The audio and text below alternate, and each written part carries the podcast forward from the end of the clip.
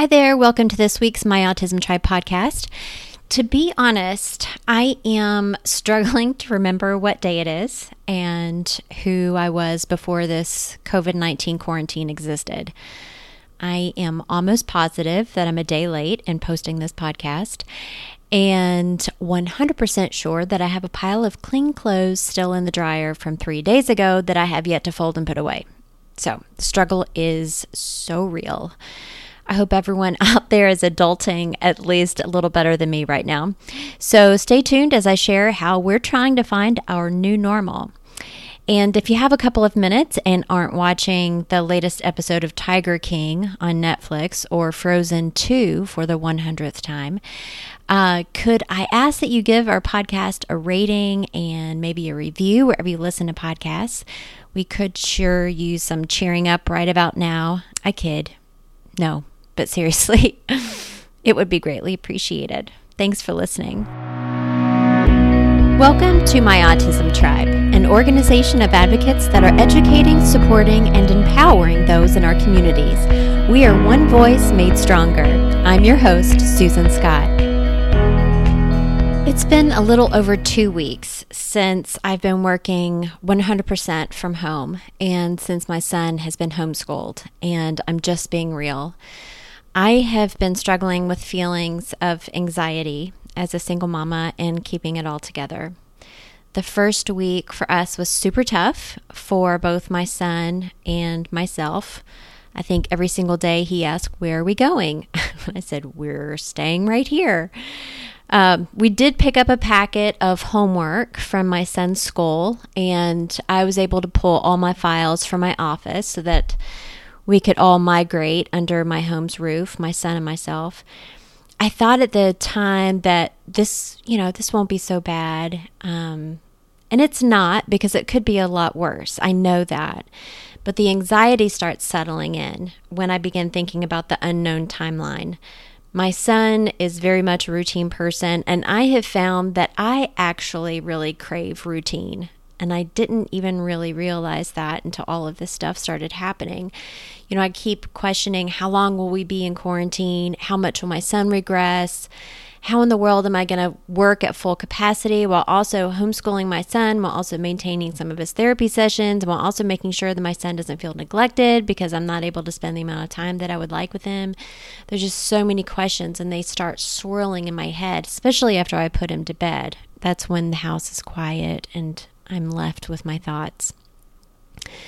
Um, other parents and I have been having conversations about this, and there's one common theme.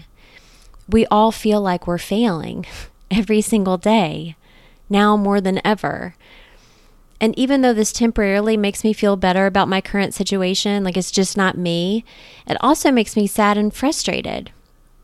Now, more than ever, we parents are being tasked to rise above all doubt in our parenting efforts. And we're taking on roles that we don't have degrees or certifications for. We're wearing multiple hats all day, changing them up as needed to fill the title that we've been given in any given hour. We're more than parents, we're teachers, therapists, playmates. I woke up this morning and I started feeling anxious again about fulfilling my roles today. I'm a perfectionist, so I feel like I have to be 100% in all roles that I'm given at any single moment. But I heard these words Susan, the more you feel anxious, the more you feel stressed, the more you feel in despair, the less you will be able to give. And I know that I've been able to relate to this in conversations about self care. You know, if you don't take care of yourself, how will you take care of others? But I found these words coming back into this conversation with myself, and I felt a calmness come over me. And I've actually been able to approach today with a new set of lenses. Maybe this is just me making the adjustment to my new sense of normal. So I made a list of things that I miss.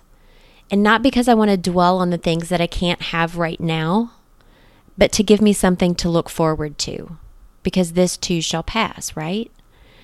So I guarantee that most of you guys are experiencing the same things, but I felt like maybe if I talked about it with you guys, it would make me feel even better. Um, and if you can relate, please reach out and let me know. I would love to hear everyone's stories about how they're trying to find their new sense of normal and what your days look like because we're all in it together. And the more that we talk and share our stories, the more that we learn from each other. And there are things that I'm finding on social media. Instagram posts and Facebook posts about different fun and exciting things that you're doing with your child that I hadn't thought about doing and um, and it gives me hope. So, number one, um, I miss taking my son to the park. There are so many days that I feel like these walls will be standing, like at, that at any moment my son will full on morph into a flying squirrel. if not him, most undoubtedly me. Our space is beginning to feel extremely small. Number two, seeing the faces of other family members, like actually their faces, not on FaceTime, not on Zoom, but actually being able to touch their sweet faces and give them kisses. Hanging out with friends, not on Google Hangouts, not on Zoom, FaceTime, but meeting up with friends for dinner at our favorite restaurants and getting my son together with his friends for play dates. Number four, going to the movies.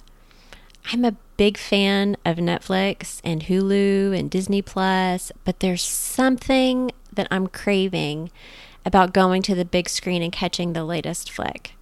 And I didn't go to the movies that much before. I think it's just the whole thing of I know that I can't, so maybe that's why I want it. That's why I'm craving it. I don't know. I'm feeling crazy. Um, number five, hanging out at the pool. Granted, we're still in early spring in the US, so the pools aren't even open yet. But I sure do hope that when they do open, that we will be out of quarantine. And call me crazy, but I love the smell of chlorine paired with fresh cut grass. I I'm crazy, but surely I'm not the only one, right? Um, number six, going to the zoo and the aquarium.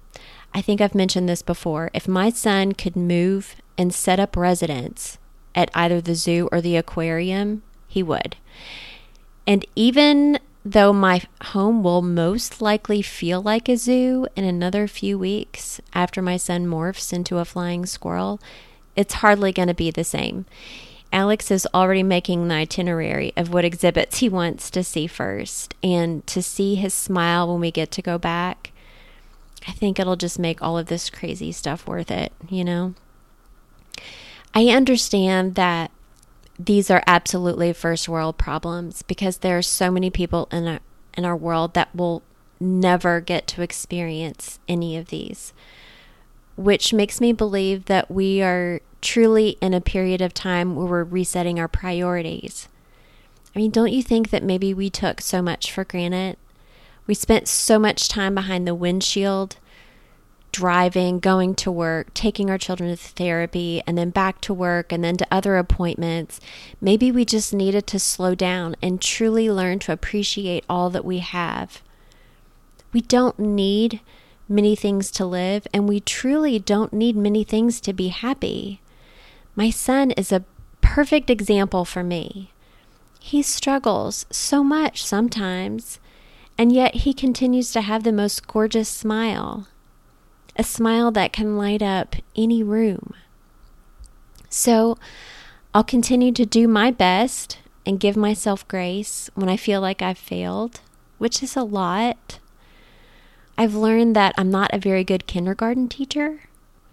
Um, I'm not the best therapist for my son. But you know what? I think I'm a good mom.